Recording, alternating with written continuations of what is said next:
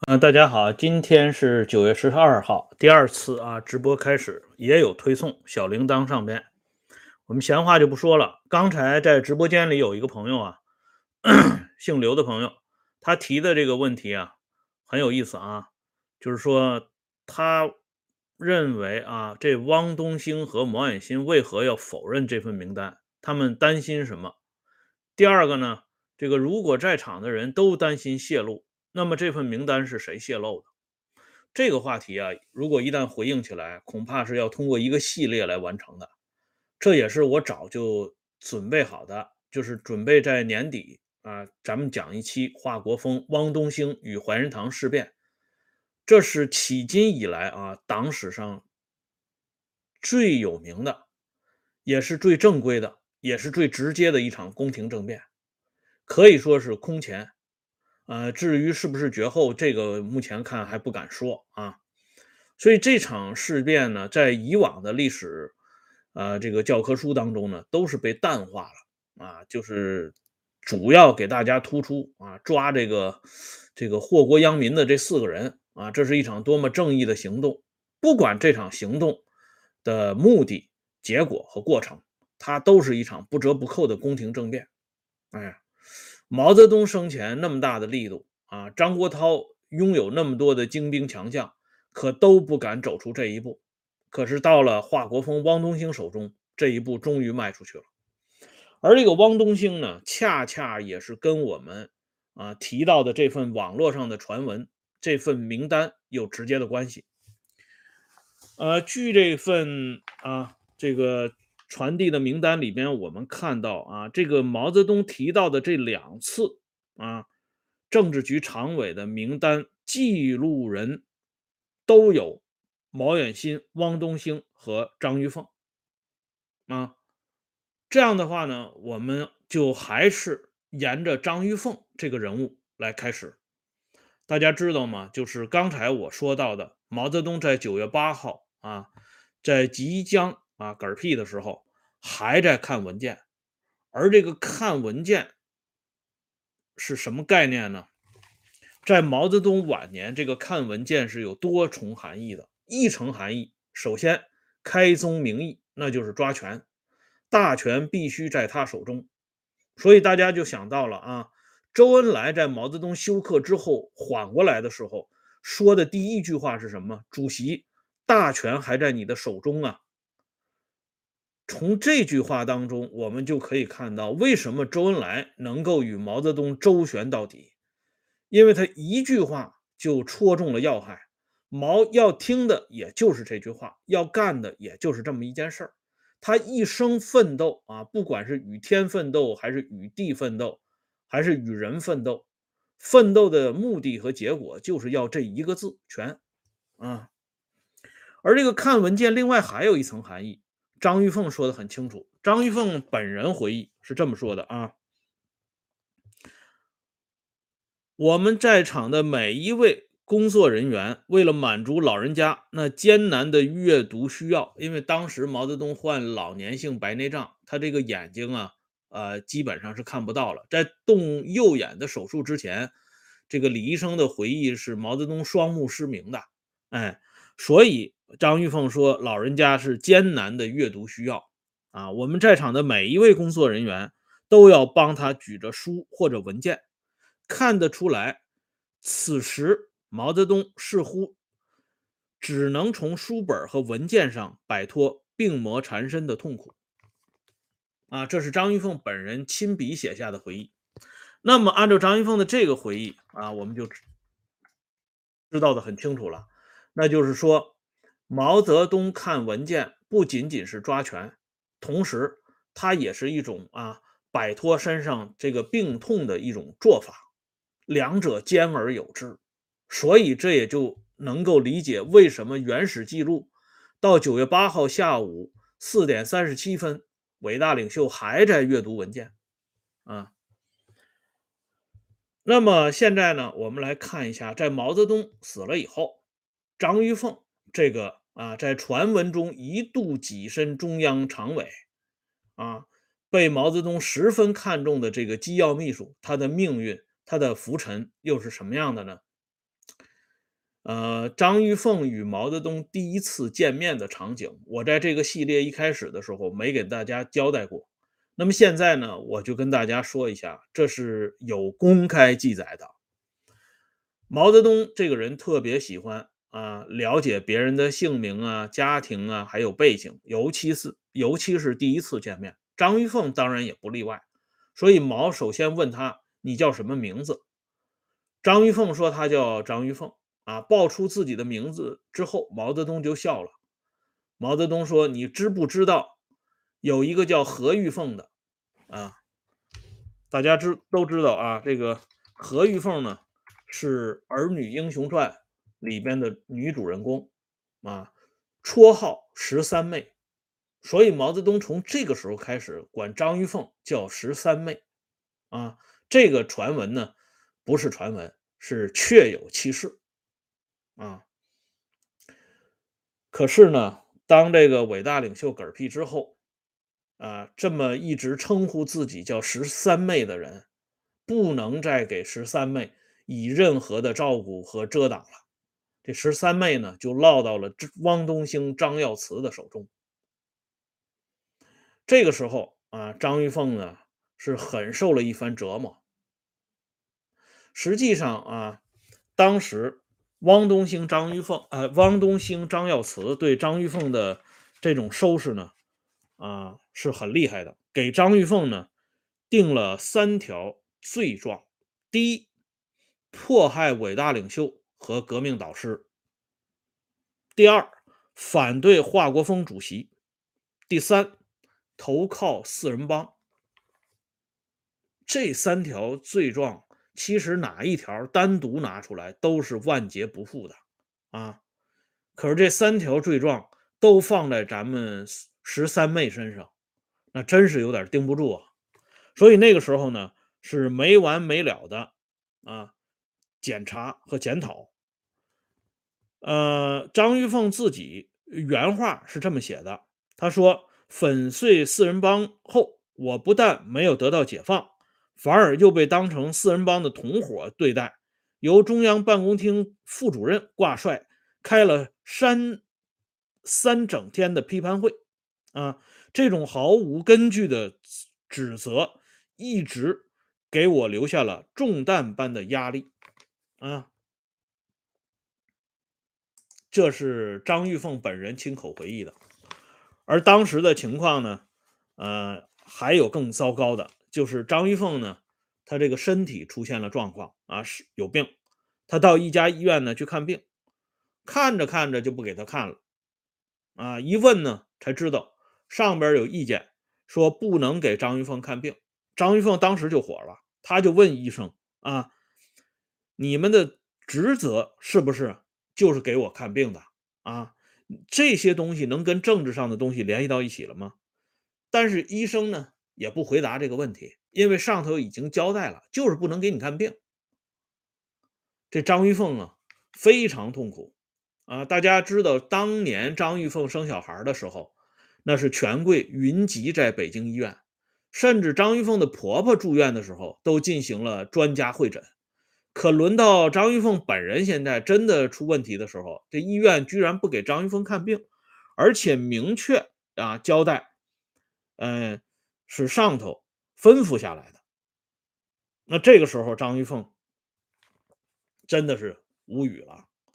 从张玉凤受到的这种待遇，我们也可以看到，就是说间接的证明，当初的这两份中央常委名单。恐怕并非完全空穴来风，因为我们看一下啊，这份名单的记录者一共是三个人。第一个是毛远新，他已经被当成四人帮的这个重要的骨干分子给抓起来了，同时抓捕的啊。再一个呢是汪东兴，汪东兴是协助咱们英明领袖华主席去抓捕四人帮的啊，所以呢，这汪东兴。啊，自然在这份名单当中的作用，大家就不用说了。那么剩下一个知情者就是张玉凤了。所以张玉凤被汪东兴、张耀祠他们这么收拾，某种意义上讲也是势所必至，这是有一定的必然性的。再加上历史上，我前两天做节目的时候给大家讲过，关于张玉凤机要秘书的任命，汪东兴迟迟不愿意拿出来，啊，甚至呢连王洪文都在旁边帮腔，所以也可以看到啊，汪东兴对张玉凤的印象似乎也好不到哪里去，啊，因此张玉凤在毛泽东死了以后所遭受的这番磨难，也是在情理之中的。从政治的角度来这个理顺的话，这也是正常。所以这个时候啊，张玉凤，呃，先是在中央警卫局政治部待过一段时间，后来呢又把他转业。大家知道啊，张玉凤是军队编制，那么就把张玉凤的军队编制给取消了，转业到档案馆工作。他在这个档案馆工作呢，实际上张玉凤晚年自己说过，他说我干的是临时工的活啊，实际上就等于说让他靠边站，而且这个时候呢，张玉凤说他最受不了的是一些莫名其妙的东西。他说有一次啊，不少人来参观，啊，张玉凤开电梯把这些人送下楼，一转身就听到他们的议论的声音，啊，指指点点说张玉凤这个人就是啊，后边都是省略号了。这是张玉凤自己回忆的啊。他回过头来看这些人朝着自己比比划划，他再也忍不住了，啊，找到有关领导，同他们吵了起来。啊，在一些无中生有的议论声中，张玉凤沉默了。这都是张玉凤本人对来访者亲口说过的话。哎，大家看一下啊，张玉凤在这个档案馆工作也够惨的了啊，居然是沦落到给人家开电梯送人家下楼，而且呢。还被人家指指点点，啊，议论纷纷。想必那个省略号里边说的那些丰富的内涵，都是大家平常进直播间里特别想了解的问题。但是对不起，因为咱们没有第一手资料啊，给大家展示，也没有公开的资料作为辅助性的东西，所以我们没法开启这种啊让人难以启齿的话题。所以呢，到了最后呢，啊。这个张玉凤晕倒在办公室里了，啊，爬起来之后的张玉凤呢，去找了全国妇联，这样呢，全国妇联有的人呢就替张玉凤，呃，说了两句话，啊，再以后呢，这个事情呢，慢慢的啊就缓解下来，因为时间毕竟长了嘛。张玉凤想，这个她最担心的是这个，呃。对家庭的影响，可是她的丈夫刘爱民对记者对阮继红啊，记者阮继红说过，他说最了解张玉凤的是我，他是一个诚实正派直率的人，啊，我们相互勉励，我们没有因为各种风言风语的干扰而失去幸福的家庭，啊，这些风言风语呢，我们也就不再说了。至于刘爱民说他的老婆张玉凤是一个诚实正派直率的人。这一点呢，估计啊，大概只有张呃刘爱民自己相信，或者张玉凤自己也相信，别人信不信我们不知道。总之呢，我们在节目一开始就说过，刘爱民对自己的老婆张玉凤其实并不好，两个人的关系呢，其实也就那么回事儿，马马虎虎，就是因为孩子的原因呢，反正凑合就过了这么一辈子。哎，那么接下来呢，咱们就涉及到一两个话题。一个呢，就是毛泽东的这个常委名单为什么有所翻覆原来说的是五个，后来又增加了汪东兴和张玉凤。这里呢，我给大家展示一个这个小册子，这是我一九九四年在武昌新华书店买的一本书，叫《孙权新传》，二十七年了，我一直把这本书带到身边啊。平常没什么事儿呢，我就挺喜欢看这本书的。这本书我认为写的特别好。它最好的地方是把孙权晚年的一些情况写了出来。这位当年啊，生子当如孙仲谋，天下英雄谁敌手的东吴大皇帝孙权，在晚年可谓昏招频出啊。他把太子孙和给废了啊，喜欢小儿子鲁王孙霸，最后呢，又把孙霸啊逼迫自杀，最终立了最小的儿子。孙亮，啊，可是，在他临终之前，这老头子又改主意了，他又想起他的太子孙和了。啊，这边明明已经立了孙亮，他又想起了孙和。所以大家看一看啊，这个英明神武，跟曹操、刘备周旋了大半生的孙权，到了晚年居然干出这样的事情，一点都不奇怪。而另一个呢，以杀伐决断著称的十六国时期非常有名的一位这个暴君，就是后赵武帝石虎啊。石虎这个人，大家应该知道啊，这个人很凶残，连自己的儿子、孙子都杀啊。这家伙呢是仅次于汉武帝，嗯，可是呢，他到晚年的时候，他也晕了啊。本来呢，他是立这个小儿子。啊，为皇帝的，可是呢，他身边的这些中央警卫部队的这些老同志啊，呃，跟这个皇帝一说，啊，这石虎又改主意了，想立这个年长的儿子燕王石斌，想把这个皇帝的玉玺交给这儿子石斌。结果周围的这些近臣们了解到这个情况之后，把燕王石斌给骗出去了，喝多了之后就把燕王石斌给结果了。就给杀掉了，而石虎根本就不知道。可见呢，这么一个叱咤风云、为后赵建国立下汗马功劳的这么一个阴谋家，到了他晚年啊，到他行将就父之际，那也是彻底昏了头了。所以这份名单在短短的两三个月时时间里边，能前后有如此大的变化，也就一点都不奇怪了。在本篇这个结尾处呢，我还要跟大家说一下啊，就是秘书啊这个角色，秘书专政啊，这是一个很有意思的话题啊。大家先看一下罗章龙的回忆。这是罗章龙老先生晚年写的一本回忆录，叫《春园载记》。这里边呢，他向我们介绍了党的第三次全国代表大会。因为这一次啊，代表大会呢，正式明确了与苏联、与国民党之间的关系。这正是这个党成立之后呢，第一个蓬勃发展的新阶段。党的第三次全国代表大会选举了中央委员会。和中央局，中央局也就是政治局常委会啊。这个罗章龙的回忆呢，中央局是由五个人组成：第一，陈独秀；第二，毛泽东；第三，罗章龙；第四，谭平山；第五，蔡和森。啊，就这五个人。而这五个常委当中呢，又选出了三个常常委，那就是陈独秀、毛泽东和罗章龙。